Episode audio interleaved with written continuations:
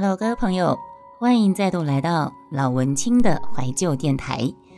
很奇怪，我怎么这一个月来第二次突然喉咙说倒嗓就倒嗓？奇怪，一个小时前还没有，可是呢，一个小时后刚才去外面走一圈回来，喉咙声音突突然就变这样了。哎，怎么会这样？啊，没关系，我们还是把…… 天啊，我声音不见了。OK，我们上次谈到那个范柳园跟白流苏，范柳园跟白流苏说，常低头女生会脖子会有皱纹，然后白白流苏就很紧张，范柳园就跟他说：“你不会的，要不然你就回房间去，就可以看看你的脖子有没有皱纹了。”好，我们继续把我在其他声音直播平台的。后面的故事继续给他说下去。哎，怪了，怎么会这样？难道是我昨天开声音直播，一下子开了五个小时，伤到喉咙了吗？OK，待会儿回回前房里没有人的时候，你再解开自己衣领上的纽子，看个明白。流苏不想回答他的话，调转身就走。范柳园追了上去，笑着说。我告诉你，为什么你能保得住你的美？萨黑伊尼上次说了，她不敢结婚，因为印度女人一闲下来，待在家里，整天坐着就发胖了。我就说，中国女人呢，光是坐着，连发胖都不肯发胖，因为发胖至少还需要一点精力，懒倒也有懒的好处，反正。范柳园就是在那边跟流苏有一搭没一搭的闲扯淡就对了。那白流苏不想理他，都不想跟他讲话。然后范柳园就一路陪着小新，低声下气的说说笑笑的。到了旅馆呢，面面色才和缓下来，两个人也就各自归房安置。流苏回自己的房间，范柳园回自己的房间。白流苏自己心里面想着。原来范柳园是讲究精神恋爱的呀，那这样的话呢，白流苏她倒也很赞成，因为精神恋爱的结果永远都是结婚，而肉体之爱往往就会停顿在某一个阶段，很少有结婚的希望。这句话你们赞成吗？大家？嗯，精神恋爱只有一个毛病，什么毛病呢？在恋爱过程当中，女人往往听不懂男人的话。然而呢，倒也没有多大关系，反正后来总是还是会结婚、找房子、置家产、雇佣人。那这些事情呢，女人可比男人都在行的多呢。白流苏这么一想，今天这点小误会也就不放在心上了。第二天早晨呢，白流苏听徐太太屋里鸦雀无声，她知道，呃，徐太太可能要起来很晚。徐太太她仿佛说过的，这里的规矩，那个香港旅馆饭店的规矩呢？早餐是到屋里吃的，因为白流苏是从上海到香港第一次出国，她就也不太熟悉。那徐太太跟她说，早餐是叫到屋里来吃的，要另外要付费，还要给小费。因此，流苏决定要替人家节省一点，就到食堂里面去吃。他梳洗完了呢，刚跨出房门，一个候守在外面的呃仆欧看见他出来了，就去敲敲范柳园的门。柳园立刻走了出来，笑着说：“走，我们一块吃早饭吧。”一面走，范柳园就一面问他：“徐太太跟徐先生还没有起来吗？”刘苏就笑着说：“昨天晚上他们玩太累了吧？我没有听见他们回来。”想必一定是天快要亮时候才回来的，所以白流苏就跟范柳园在餐厅外面的走廊上捡一个桌子坐下。呃，石栏杆外面生着高大的棕榈树，那丝丝缕缕披散着的叶子在太阳光里微微的发抖，像光亮的喷泉。树底下也有喷水池子，可是没有那么的伟丽。范柳园就问他。徐太太他们今天打算怎么玩呢？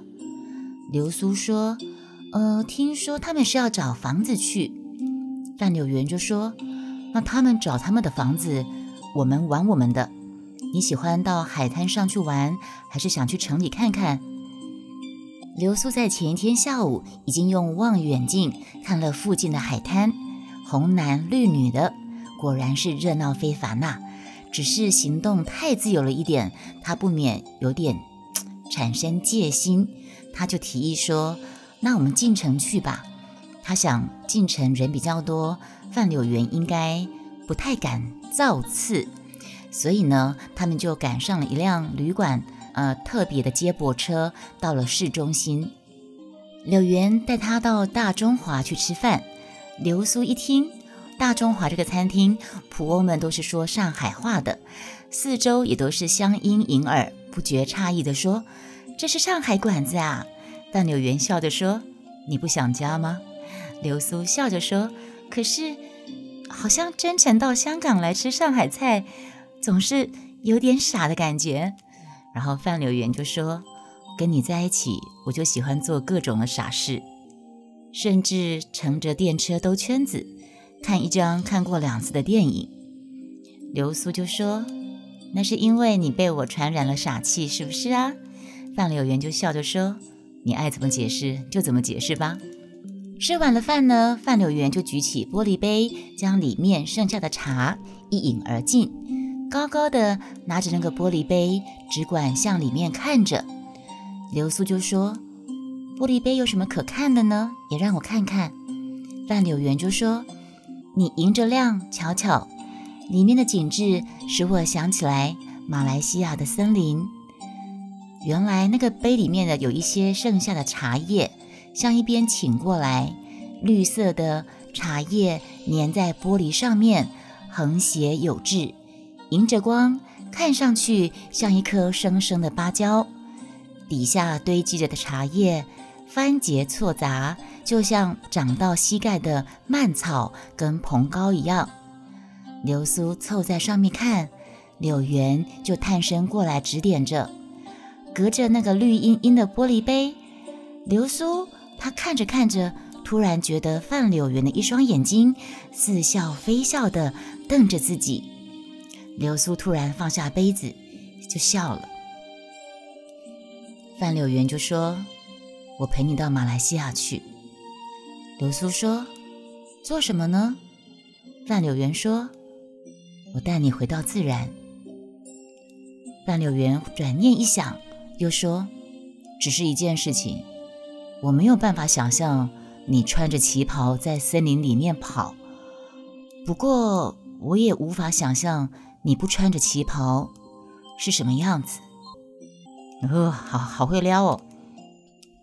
流苏连忙沉下脸来说：“不要胡说了。”范柳园就说：“我说的是正经话。我第一次看见你，就觉得你不应该光着膀子穿这种时髦的长背心。不过你也不应当穿西装，满洲的旗袍也许。”倒更适合你一点，可是呢，线条又太硬了。流苏就说：“我知道了，总之我人长得难看，怎么打扮都不顺眼，对不对？”范柳园就笑着：“你别误会了，我的意思是，你看上去不像这个世界上的人。呃，怎么说呢？你有许多小动作，有一种，有一种罗曼蒂克的气氛。”很像唱京戏。Hello，朋友，你们还记得昨天我们在讲前半段的时候，流苏不是在镜子前面蓝影自照，四爷在阳台拉着胡琴，流苏不是看着自己就想象自己也像戏中人一样，在一款水袖，对不对？这就是很像唱京戏啊。所以范柳园他。看懂白流苏这个人是什么样的人呐？这就是缘分呐。OK，白流苏抬起了眉毛，冷笑地说：“你说我唱戏，呵 呵我爱唱戏，我一个人也唱不成啊。你是说我爱做作吧？我也是被逼上梁山的，人家跟着我耍心眼，我如果不跟人家耍心眼，人家还拿我当傻子呢。”半柳园听他这话，倒觉得有点怅然，就举起了空杯，试着喝了一口，又放下，说：“你说的没错，都怪我，我装惯了假，也是因为人人都对我装假，也只有对你，我才会说真心的话。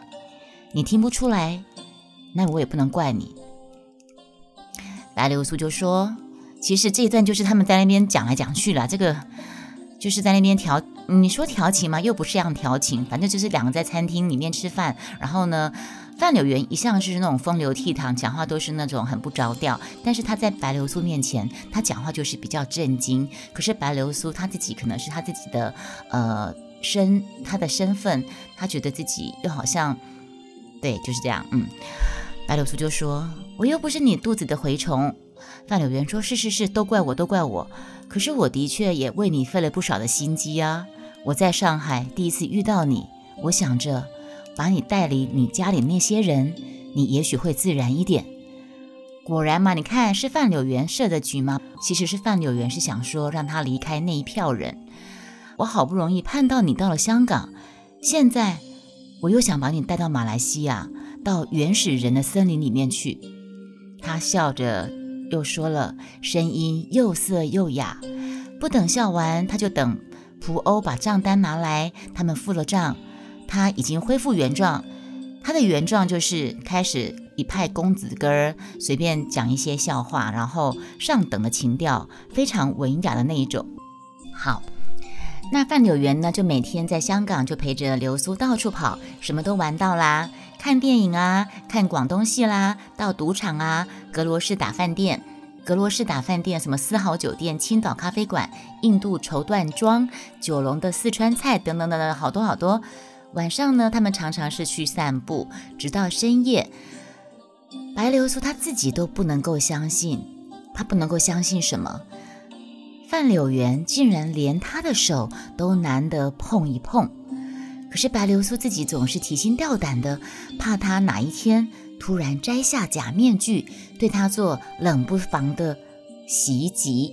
可是，一天又一天的过去了，范柳园仍然维持着他的君子风度，白流苏自己倒是天天如临大敌，结果毫无动静。他起初倒觉得不安，就好像下楼梯的时候踩空了一阶似的，心里有点怅怅然。后来也就慢慢习惯了，这个算是失望吗？本来是有点期望他会做什么，可是又害怕他做什么，结果他真的没有做什么，他就好吧，那就慢慢习惯他没有做什么，就是一种很奇怪的情愫，大概是这样。我换个音乐。只有一次，有一次发生什么事情呢？在海滩上呢，这时候流苏对范柳园已经多一层认识了。觉得可以到海边去走走也不错了，因为已经那么熟了嘛。他们就到那个海边去消磨了一个上午。他们并排坐在沙滩上，可是一个面朝东，一个面朝西。那流苏都嚷说有蚊子，有蚊子。范柳园就说不是蚊子，是一种小虫，叫做沙蝇，咬一口就会像个小红点，像朱砂痣。流苏就说啊，这个太阳真的受不了。范柳园就说。稍微稍微晒一会儿，我们可以到那个凉棚底下去。我在那个凉棚租了一个凉棚。那个口渴的太阳大口的吸着海水，竖着吐着哗哗的响，人身上的水分全给它喝干了，人就变成了金色的枯叶子，轻飘飘的。你们就想象在太阳下，大太阳下的海滩上面。做着日光浴的感觉就是那样子。流苏渐渐感觉到那怪异的晕眩跟愉快，可能被晒到中暑了吧？怎么会晕眩呢？OK，但是他忍不住又叫了起来：“有蚊子咬他！”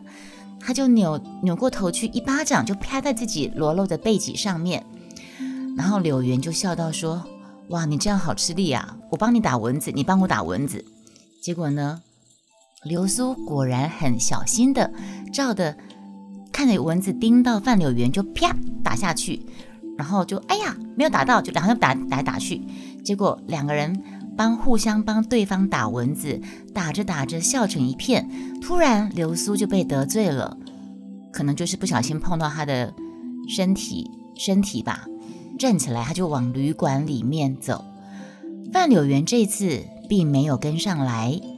流苏走到树荫里，两座芦席棚之间的石径上停了下来，抖一抖短裙上的纱，回头一看，范柳园还是在原来的棚子上仰天躺着，两手垫在脖子下，显然又是在那里做着太阳里的梦了。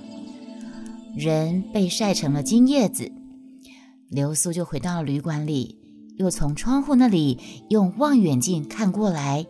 这一次，他远远的看到范有缘的身边躺着一个女人，长长的辫子盘在头顶上。就算是把那个萨黑伊尼公主烧成了灰，流苏也不会忘记，就是那个女人，那个印度公主萨黑伊尼。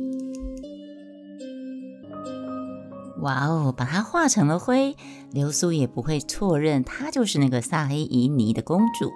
你看，你看，范柳园之前不是说了吗？一个不会吃醋的女人，多少有点病态。但是当感情产生了，醋意就出现了。嗯，这一集我们就先说到这儿，下集继续把故事说下去。天哪，我的声音到底怎么啦？好。谢谢你们再度来到我的电台，我们下次再见，拜拜。